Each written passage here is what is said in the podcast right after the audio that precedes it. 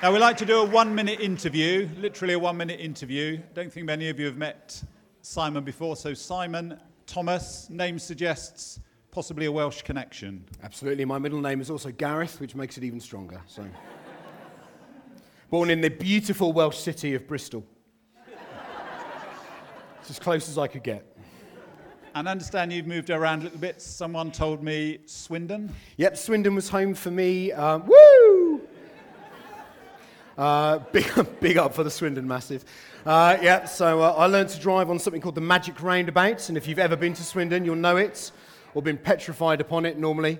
And uh, yeah, so we moved there in the weekend of the big storm of October 87, and uh, I went to university in Southampton in 1996. So yeah, lived in Swindon in that time. Brilliant. And you're married, have a family? I am, and I do. Um, uh, Jenny is my wife. We've been married uh, since 2002, so it's our 15th wedding anniversary on July the 13th. Yeah. Boys, just make note. Uh, and we've got two children a daughter, Bethan. Uh, Bethan Kerris, again, the Welsh connection. Um, she is nine, and our son, Samuel, Samuel Gethin, uh, is seven. Brilliant. My favourite films are The Fugitive and Gladiator. Sorry to hear that. Let's laugh at yours now. You can, but of course, there really is only one answer to that. That which we've celebrated this week, that which is 40 years old this year. Ladies and gentlemen, boys and girls, children of all ages, the greatest film known to humanity is Star Wars. Mm, good it is. anyway, Great. Well, it's great to have you with us. We know God's laid stuff on your heart to share, so over to you. God bless you. Thank, Thank you, very much. Cool. I just I didn't know whether to stand up or go down. It's like I just do it both. It's all good. Okay. To be honest, I will be moving around a fair deal, so that's good. Well, it is lovely uh, to be with you. I uh, travelled up from Plymouth this morning, uh, part of the leadership team there at Redeemer Church, and it's great to be with you. And uh, great to be back in Poole. It's been a little while. Uh, my grandparents used to live locally, and so we spent a lot of time here, uh, in particular, enjoying ourselves down by the waterfront. Um, my mum does, in fact, own several quantities large quantities of Poole Pottery. Uh, and so we decided to spend lots of time here. Uh, sadly, though, uh, my papa, uh, my grandfather, died at the time about I was in university, so the late 90s, really. And since that time that my papa's died, since the time we spent a lot of time in this neck of the woods, the world, I don't know if you've noticed, has changed somewhat. When I started university, as I mentioned in 1996, we were given this new thing, which was very exciting. It was called electronic mail. And what it would mean is that you would sit in a room of your friends and you would essentially write a message to them on your Sun computer, because that's what we had in those days, and you would send them this message, and instantly it would appear on the screen in front of them next to you. And so you can have this wonderful conversation with them. Fortunately, things have changed since then. Send. Oh, look. Now, as I say, the world has really changed in that time from email. We're now into the world of social media and Instagram. In my papa's day, it was less Instagram and more Kisser. But we kind of had those moments. Working on a Kisser. There we go, good. Just for you to keep up, that'd be really helpful at this moment. Uh, moving on. Uh, so, uh, the world really has changed, particularly in the last couple of years, where this whole kind of instantaneous reporting of all things happens. The Brexit campaign and the presidential elections in America really were the kind of the starting points of these things where the second someone had said something, it had been tweeted across the world. And as a result of that, something emerged, again, particularly out of the American elections, which was quite interesting this notion or phenomena of alternative facts. Donald Trump's aide, Kellyanne Conway, speaking the day after the reporting of uh, Donald Trump's inauguration, where it had been reported that it was the world's biggest inauguration, that the biggest attendance figures of all time were recorded for this. Unfortunately, no one seemed to have told the people who were recording the figures, which didn't seem to quite marry up with this. And in fact, they were later said we hadn't lied about the numbers, we had simply provided alternative facts. Alternative facts is an interesting term. It's a very helpful thing. It plays into the imagination. It's an excellent alibi or even excuse. But essentially, the world has been and continues to be full of alternative facts. You can just switch on any independent television station and you will find alternative facts. There will be one shampoo that tells you this is the greatest shampoo known to humanity and will wonderfully and instantly clean things the way that no other shampoo has until you get to the next advert where the same thing is told to you by a different manufacturer. Or you can kind of get to the point where this is the greatest car you could ever drive, or even the greatest film ever made, The Fugitive.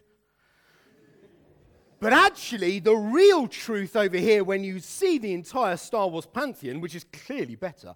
Anyway, you're going to have these alternative facts. This is better. No, this is better. Every single person, it seems to be telling you their version of the truth. And I want to suggest to you and propose to you today that in this world where truth might be perceived as alternative, that there is one unvarying, unshifting, ever present, always true truth. The Alpha and the Omega, the first and the last, the eternal Son of God, Jesus Christ. That to make the best of life, to, to have the clearest understanding of what life really is all about, we need to encounter Jesus. And to encounter Jesus and to know Jesus means there is one obvious source that we can turn to, one of these, a Bible. A Bible that, as you kind of flick through the pages of it, you start to uncover a little bit more of the person of Jesus. We're going to read a section of the Bible today. It's going to be from an eyewitness to the life of Jesus, a person called John. And in John chapter 8, we read this, and the words will be up on the screen behind me. It's what it says in John chapter 8, starting at verse 28. So, Jesus said, When you have lifted up the Son of Man, then you will know that I am He, and that I do nothing on my own, but speak just what the Father has taught me. The one who sent me is with me. He has not left me alone, for I always do what pleases him. Even as he spoke, many believed in him. To the Jews who had believed him, Jesus said, If you hold to my teaching, you really are my disciples. Then you will know the truth, and the truth will set you free. They answered him, We're Abraham's descendants, and have never been slaves of anyone. How can you say that we shall be set free? Jesus replied, Very truly, I tell you, everyone who sins, we'll explain what that is in a moment, is a slave to sin. Now, a slave has no permanent place in the family, but a son belongs to it forever. So, key verse if the son sets you free, you are free indeed. I know that you're Abraham's descendants, yet even now you're looking for a way to kill me because you have no room for my word. Now, of course, I've just stood here and I've given our little Kellyanne Conway, I've given our little shampoo example on our car and our film example.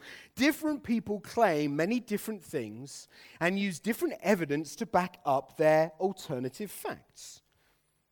So, for you, maybe this morning, as we've read something of the Bible, as we've started to kind of flick through the pages of it, you just think, but to be honest, Simon, the Bible, it's not really anything to do with me. I'm, I'm not a big fan of it. To be honest, I'm not even sure if we've got one in the house. And if we do, it's probably kind of keeping a door open or leveling a table out somewhere. The Bible is just dry and dusty words, boring stories, irrelevant poetry. It's all full of these and thous and rules and regulations. And to be honest, I don't really want any part of it. Maybe you're here today and you think this book that these Christians believe in and that you're reading to me is a fanciful work of fiction, no better than the work of J.K. Rowling or Charles Dickens or anything like that. But maybe you're someone here today who does think the opposite of that. You would say that this book is life giving, life transforming. That the, the words that we can see in it and read in it have completely and utterly changed and transformed your life. I hope that whichever side of the fence you sit on, as we open these kind of pages of the story in the book today, I hope that what you're going to find is that actually this thing will really.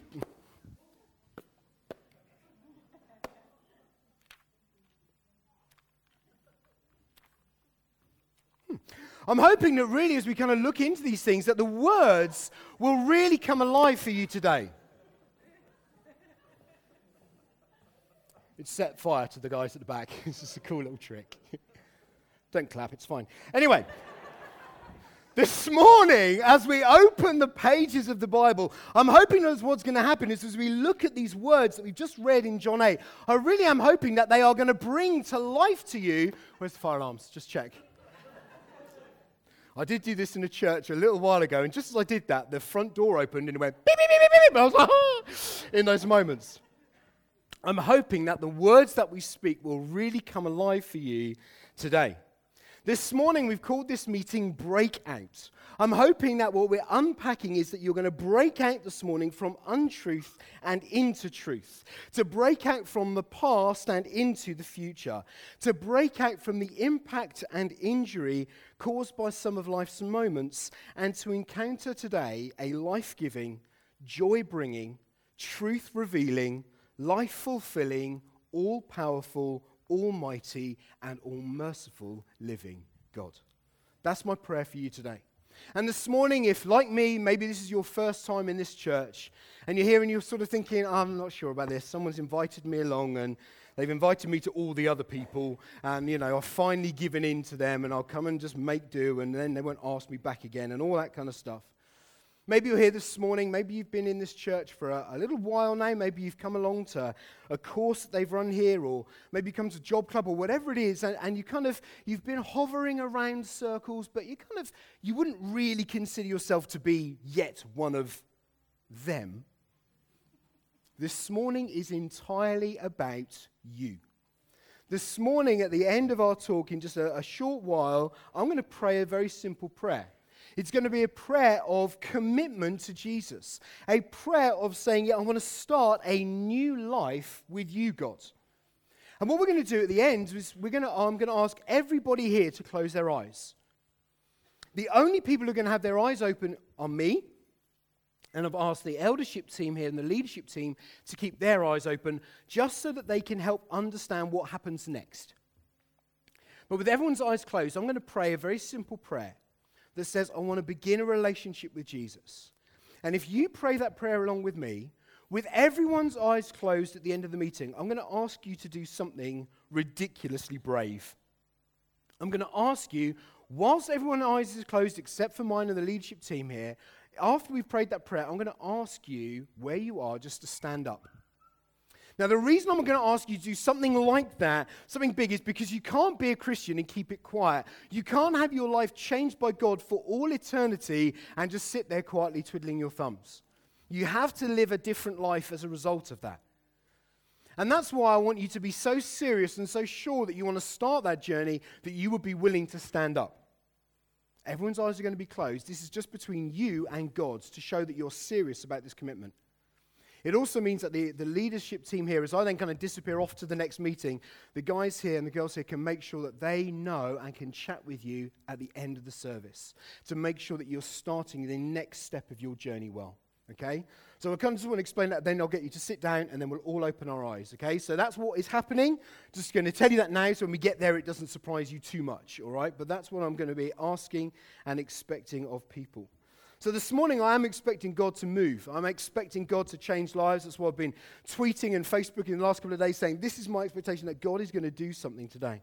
Because I'm believing in God for breakthrough as well as break out. So this morning, we're going to look at what it means to break out from guilt, first of all. Guilt, as Wikipedia tells us, is a cognitive or emotional experience that occurs when a person compromises his or her own standards of conduct or has violated a moral standard and bears significant responsibility for that. Uh-huh. if, like me, you need something a little bit more obvious, guilt is that knotted feeling in the stomach, that nagging thought on the brain about something we've done or that has been done to us. I don't know whether you were into the series uh, recently that Jenny and I finished watching last night because I had to watch it and finish it Line of Duty. There's not going to be any spoilers if you're on catch up still, okay? In that program, Line of Duty, you see all these different interwoven stories of guilt as things that have happened or things that have been done to people kind of play on them and they kind of try and act out in different ways to try and get rid of and try and be free from the guilt that is overhanging them. Guilt is so much more than an emotion, isn't it? Sometimes guilt is over relatively small things. Did I really need to shout at my child quite as loudly as I did? Did I really need to buy that extra pair of shoes? But guilt can be entrenched with far bigger things too family breakdowns, decisions made in younger days, things that you've said or done to people in the past, or even things that have been said or done to you. And that guilt can be like this. It could be like one of those great big solid long metal chains. And it can kind of hang around us if we're not careful and can kind of start to really limit our movement. It can really start to feel like we're kind of walking through life entrenched by something like this. Guilt can be like a serious anchor around the waist of life, that kind of constant dragging down of emotion and feeling. But this book that we've been talking about this morning so far, this book that some claim to be dusty but really is alive, in here we see what God has to say about guilt. The verses will be on the screen. Isaiah chapter 6, verse 7 See, this has touched your lips. Your guilt is taken away, your sin is atoned for. We'll explain about that in a moment. Hebrews 10, verse 22. Let us draw near to God with a sincere heart, in full assurance of faith, having our hearts sprinkled to cleanse us from a guilty conscience, and having our bodies washed with pure water. These verses tell us that guilt can be eliminated from life. The effects of guilt can be eradicated. In both these verses, it's speaking about personal guilt the things that we've said or done or thought that have brought us into conflict with others and in turn conflict to God. Every one of us stands with an imperfect record of attitude and of behavior. That's no big surprise for any of us, I'm sure. But because of our imperfection, we cannot be in union with a perfect God.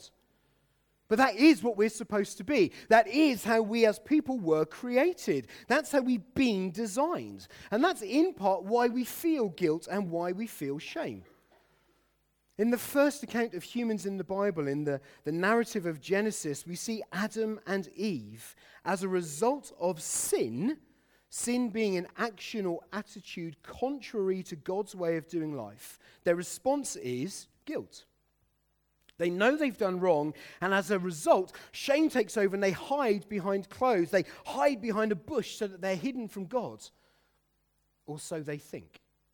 And for many of us, the same is true today. We hide behind busyness, or we hide behind possessions or position. And sometimes that's a willing thing. We intentionally ignore God. And sometimes that's just involuntary because we don't know God. It's true for Christians. Those of us who also go to church regularly, those dark corners of our lives, those intentional behavior patterns that we know are wrong, but we're, we're not quite willing to allow God in. So we hide behind bushes, we delete our internet history. We hide behind our clothes of acting on one way on a Sunday and different for the rest of the week. But also for some of us who love Jesus, some of the guilts of our past, they just keep pushing us back. And we keep pushing them back. And we know that if, if we allow those guilts to come to the surface, it's really going to hurt because it's going to change. It's going to mean that we're going to change. It's going to have to mean that other things might change. And we just rather kind of push it down and just say, I will ignore that for the moment. But I'm hoping that for you, you can take courage from these living words of the Bible. John chapter 8, verse 32. We've already read them. Then you will know the truth, and the truth will set you free. John chapter 8, verse 36. So if the Son sets you free, you will be free indeed. But if you're here today and the words of Jesus are not a regular part of your life, if you wouldn't say that you're a disciple or a follower of Jesus, the words are still true. An encounter with Jesus this morning can mean that you can be free from the scars and pain of guilt. If you just try and do it by yourself, it's just going to feel like this. You're just going to feel completely weighed down and laden down. But if the Son of Man sets you free, you will be free indeed. An encounter with Jesus will mean that you can truly escape guilt. There are countless books, countless self help guides that you could look at and study and read, and some of those things will help you for a time. But really, truly, honestly, eternally, freedom from these things can only be found in Jesus. What I can say with full confidence is that healing the scars of guilt comes through forgiveness. At the root of breaking out of guilt, there needs to be forgiveness of yourself, of other people, and ultimately by God. Jesus is the truest and best source of forgiveness. We'll talk about that in just a moment. His death and resurrection nearly 2,000 years ago is the ultimate source of eternal forgiveness and freedom from guilt. As we lift him up in our lives, he can eradicate the scars of guilt. They can be taken away entirely. And we'll talk about just exactly how in a moment. But before we get on to that, I want to introduce my first prop, a thick wooden plank. Will? Where's Will gone? Will, sorry, hang on, Will. Sorry, Will, the thick wooden plank, if you wouldn't mind, just over in the corner. That'd be great, mate. Thank you. Just a little joke, Will.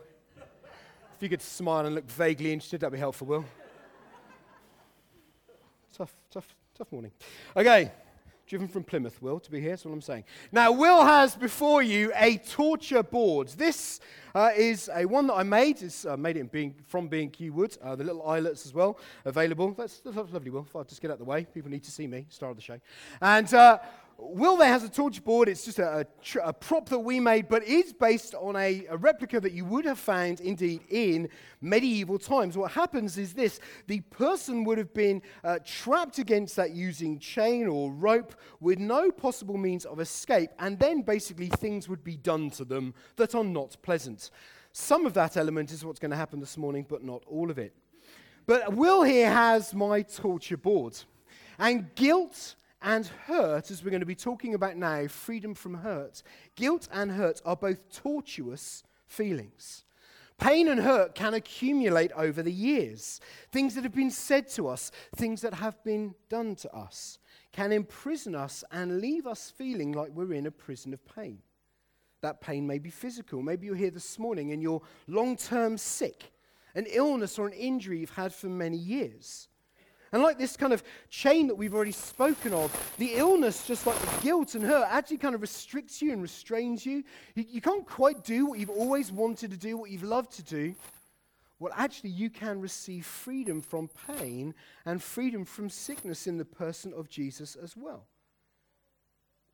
How can I believe in a God? Maybe that's what you think. How can I believe in a God when I suffer or when my friends suffer? It's a really good question. And a friend of mine who's suffered with a long term illness and sickness, been in and out of hospital, faced death a number of times, still a, a young man in his mid 20s, he had a, a, a, has a life kind of debilitating disease, really, in condition. And his friends used to say to him, How can you be a Christian? How can you follow Jesus when he's done this to you? When you're sick like this, how can you say God is good when he lets you suffer like this? And his reply to them astounded me. It still does whenever I read it. He says to them, You say, How can I believe in God when this happens to me? But I say, I don't know how I could get through this without God by my side. It's a matter of perspective. Actually, God can give hope in the middle of hurt. Revelation chapter 21, verse 4. There will be, ultimately, no more death or mourning or crying or pain. Isaiah chapter 53, verse 4 Surely he took up our pain and bore our suffering, yet we considered him punished by God, stricken by him and afflicted. Exodus chapter 15, verse 26 For I, God says, this is his name, telling you what his name is I am the Lord who heals you. This book of truth that we've looked at this morning tells us that God can take away pain and hurt be it physical pain, be it emotional hurt, God can take it away. Now, I'm hoping I'm not sort of painting a picture of God as some kind of wonderful genie that we kind of go, well, here's my problems, God. If I become a Christian, if I follow you, everything's going to go swimmingly. It doesn't go that way. That's not the way it is. God promises simply to be with us in the storms of life, but that we know that we can always count on Him that we can always trust Him, that we can always rely on Him, that even when things are tough, He is there with us. He is gracious and kind, loving and very generous. God's want is that you can be healed from all pain. One of the marvelous things we see as we look in the pages of the Bible is the reality of who Jesus is. He wasn't some first century hippie who kind of floated along the ground, kind of going, Peace and love, man. That's not what Jesus was about. Jesus, at, at, at a funeral of his friend, wept not only at the loss of his friend, but he was weeping because death is not a part of God's plan. Sickness was never a part of God's plan. Hurt and pain was never a part of God's plan. That happened as a result because people did stuff wrong. Sin, as a result of sin, sickness and pain and hurt and death arrived. That is not God's plan. And that is not God's eternal plan. God is going to restore that which was always intended, that there would be no more hurt or pain or sickness. And that's what Jesus did. Jesus had compassion on people. He cared for the widow and the orphan. Those that society pushed to the outside, he welcomed to the center of his friendship group. He hung out with the dropouts, the down he lifted up, and the oppressed he released. Jesus' heart is one of freedom. And that's what this torture board represents. Phil, can I borrow you now, my friend, please? Phil and I have met at least twice, so Phil knows exactly what's going on. Now, what's going to happen is this Will, I cannot stress this more importantly to you. Hold on to the board. Do not let go. Okay? No, don't let go, Will. Okay? I know I was rude to you, and I apologize for that. I really do. Okay. Phil, I've got to get this right. No, Will, hold this. Hold this side. Phil, in through number one, out through number two, and so on and so forth until you get to number 16, okay? So, gets a bit noisy at this point, forgive me. I say, Will, you must hold on to the board. Will, Will, hold on to the board. It's quite a long chain. Hold that. Just remembered, I normally put that last little bit through there. It's a bit quicker then. Okay, right. Will, tell you what, let's just go right back against here. There we go. Right. Okay, Phil. Three's there and then it goes up to the neck. Dangerous bit. Will, seriously hold on to it, okay? That's all I'm saying. Now, we're talking about the pain and we're talking about the hurt. Talking about the hurt. Will, hold the board. One job, Will. Not that hard. Hold on to the end, Phil. Don't let go. Okay, remember, on a time limit, got to get to a second meeting. Okay, Will, hold the board up, Will. Good lad. Okay. Now, we're talking about hurt and we're talking about pain. We're talking about the pain that is caused to the sound engineer when this happens next to a microphone. Okay, now, this is the very dangerous part up to the other side of the neck. This is the very dangerous part. It is possible at this point for someone to black out if the chain gets pulled too tight. Phil, just saying. Not saying it happened in Sidcup doing an event, my friend thought it'd be really funny to pull this extra tight at that time. It wasn't as funny at the time. Okay, a little bit tighter. There we go. Okay, that's fine. Really is fine. Okay, down to the wrists now, and we'll see what happens. So we're talking about pain, and we're talking about hurt. The reality is that for many of us, we live with pain and we live with hurt. Why is everyone taking their children out at this point? I don't understand. We're talking about pain and we're talking about hurt. And we talk about the fact that so often in life, we live with those things all the time. We live with pain because we just, we kind of just get used to it. The pains of the past, and then the otherist. We talk about the hurts of the past, and that's where we sort of go there, but that's, that's really where they happened. They happened in the past, and that's where we leave them. But actually, if we're not careful, those hurts and those pains, those feelings of guilt, can do what this torture board is starting to do. It starts to really restrict your movements. It can really start to limit your life. But the Bible, if we remember what those verses say, In John chapter 8, in verses 32 and 36, down to the ankles now, it says this. He says, If you know Jesus, he will set you free. It says, When you lift up the Son of Man, you will be free indeed. You will know that I am the truth. It says, If the Son of Man sets you free, you will be free indeed. So here we are. We're in this moment now as the torture board gets really tightened up. Just doing an excellent job. She's very good. Okay. Doing really well. Down to the ankles. Doing well. Oh, okay. Yeah, that's quite tight. And it starts to really restrict and restrain. But as we talked about, we say those verses in the Bible, it says that when the Son of Man sets you free, you'll be free indeed. There is a way to escape. Don't pull too tight. There is a, a, verse that says, as the Son of Man sets you free, you'll be free indeed. There is a way to escape from this torture board, you'll be glad to know. Otherwise, this is a rubbish trick. I'm going to basically wriggle around from here and just see what I can do to get out of it. There is a way I could teach you how to get out of this trick. I could teach you how to get out of this torture board. But actually, those other things that we talked about, those other pains, those other hurts just around the shins, those other hurts, those other pains, those other feelings of guilt, sometimes we can kind of push them down to one side. Sometimes we can say, well, that's, that'll do, that's enough, we can cope with that. But actually, they still are there. And particularly when it comes to the feelings of guilt. Thank you very much. Okay. Then up to the last one, up to the chest on the other side, round the front. Oh, I've left me. That's right. And then the padlock across the front. There we go. Around my barrel chest, Phil, if you don't mind. Padlocks on there, that's it. Nice and tight. We got it? Cool. Then nice and tight. Oh, yep, that's actually really quite tight. Okay. Just, you have left the key there, haven't you? No, leave the key. No, fine, that's right. It's just a joke, Phil. Okay, Phil, hold the other side of the boards. Phil. Okay, Will, hold the other side of the boards. Hold it nice and tight. Okay, here we go. So there is a way to get free of this board, as you're hopefully about to see. Boys, it's really important you hold the boards. I cannot stress that more importantly at this time. Are you holding the board, Phil? Are you holding the board, Will? Yeah. Hmm. Okay, here we go.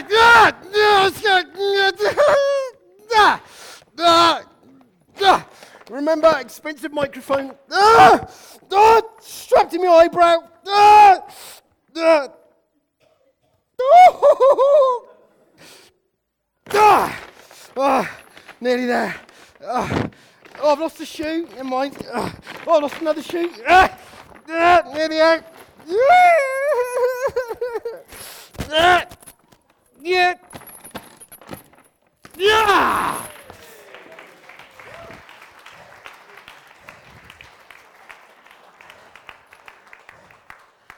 This is the moment I normally figure out I've got a second meeting to do in a moment as well. Thank you very much. Actually, if you take that with you, you can go and take that away. We'll get it in the car next meeting. Now, as I say, there is a way to escape from that torture board. I've just shown you how to do it. But ultimately, those feelings of guilt and hurt and pain leave us imperfect.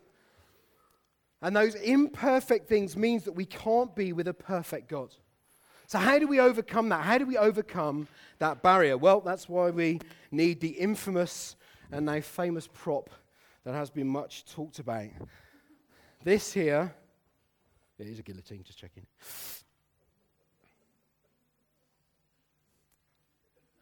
X Factor moment. Now, for many people, fear. Fear is the number one crippler in their lives. It's not about hurt, it's not about guilt, it's actually about fear. Feelings of fear can restrict and restrain you.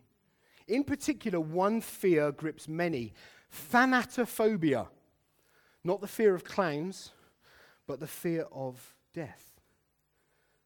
Death, of course, one thing shared by all people. One day, of course, we all will. And for many, that's a thing to be feared. How will it happen? When will it happen? Will it be nice? Will it be not nice? And those things often can be crippling as we look to the future. Actually, we can be crippled in the present as well as the things that have happened to us in the past.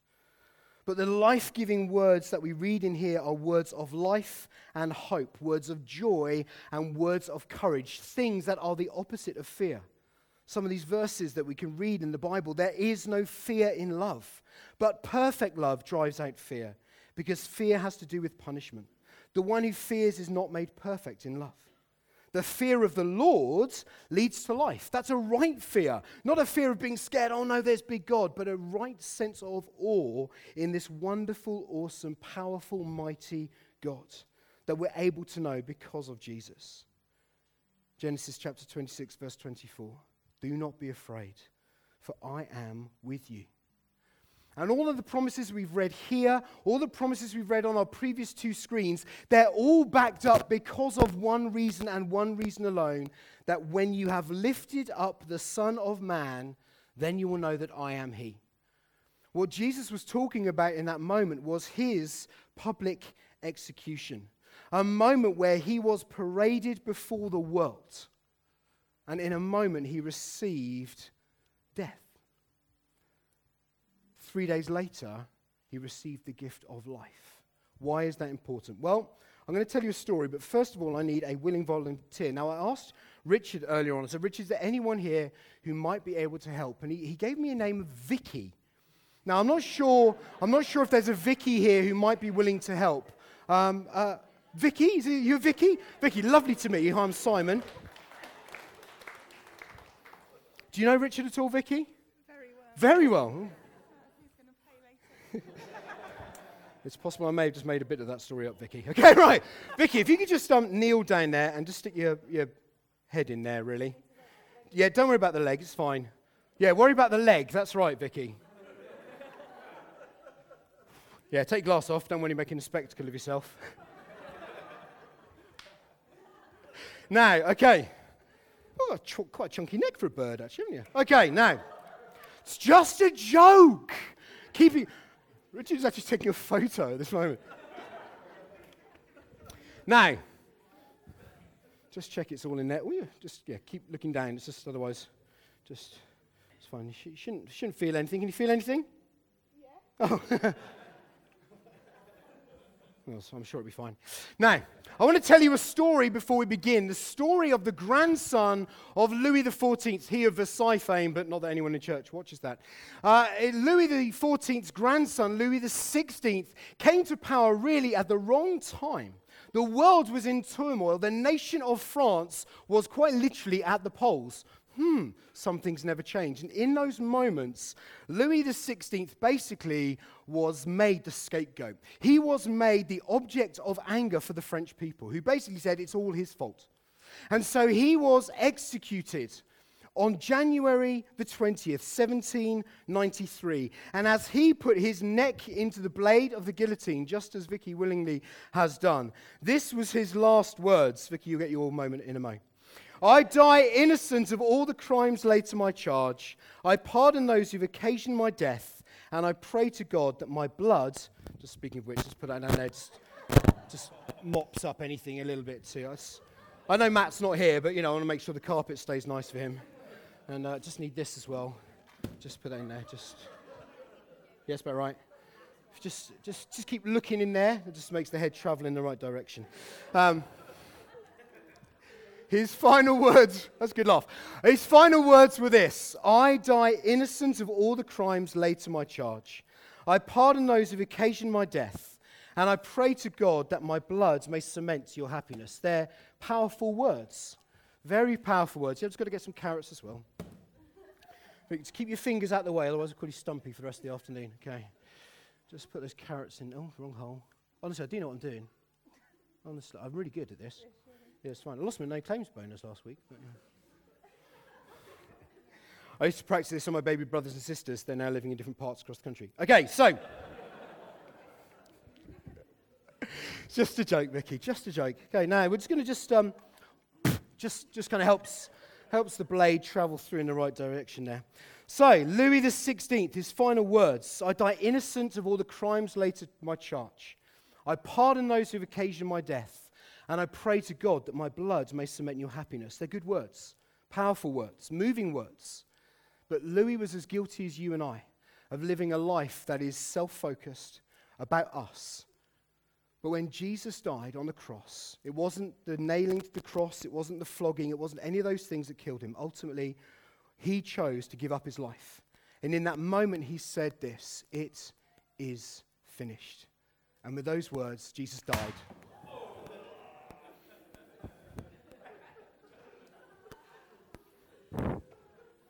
I think it's all right. I think we're okay. I think we're fine. The blade is up. The carrots have been chopped, and Vicky hopefully returns from the dead.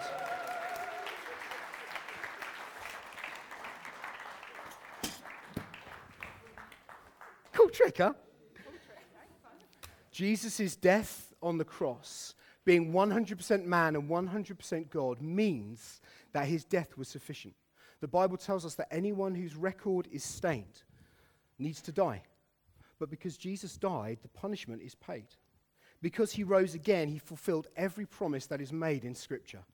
He f- promises that we can be freed from guilt, that we can be freed from hurt, that we can be freed from pain, and we can be freed from fear. Because if Jesus is alive now, we can know him and be with him for all eternity. So here's the question What's your response to that this morning? Can I ask everybody, please, just to close their eyes? This is the moment that, as we talked about and shared this morning, you know and you've realized and begun to understand that that is the truth of what Jesus has done for us. And this morning, you want to hand in your life. You want to hand in a life that you recognize is, has been lived for you and not for God. A life that leads ultimately to separation from God. But you want to live a life that leads to community with God, friendship with God, now and for all time. Because Jesus died on the cross, your punishment has been paid. Because he rose again, you can know life in all its fullness and life eternal. And if this morning you want to know what it means to be forgiven by God and enjoy life with him for all time, then I want you to pray this prayer along with me very quickly, and then we'll be done. And then I'm going to ask you, when we've prayed that prayer again, with everyone's eyes closed except for mine and the leadership team here, I'll ask you just to stand and then I'll ask you to sit again. It just shows that you're serious about this with God. Here's the prayer. Just pray along with me in your own heart, just quietly, one line at a time. Dear Heavenly Father, thank you for what I've heard today. Thank you for the message of life. Thank you for the message of freedom. Today, I choose the freedom that you have for me. I choose not to live my way anymore, but to follow you. Thank you for dying for me, Jesus, that all of my wrongdoing can be forgiven, that I can receive a new start and a new life in you. Help me now to live life the way you've always intended for me now and for all eternity. In Jesus' name. Amen. Please, everyone, keep your eyes closed. It's really important. If you prayed that prayer, I've got my eyes open. I'm going to ask the eldership team to open their eyes now. If you prayed that prayer along with me for the very first time ever, you've never prayed a prayer like that before, could I ask you if you have the courage to stand where you are? So everyone, keep your eyes closed, please. It's just really important that we just do this.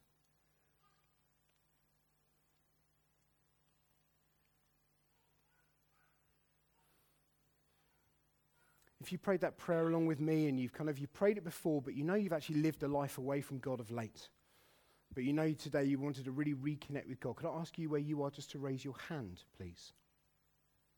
Just so that we can help walk with you as well.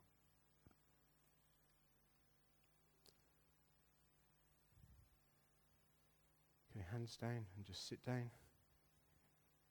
Wonderful. Let's open our eyes. We're all still here. Fantastic. Guys and girls, thank you so much for being with me. I'm going to hand back over to the guys here and run. Bless you. Thanks for having me. Appreciate it.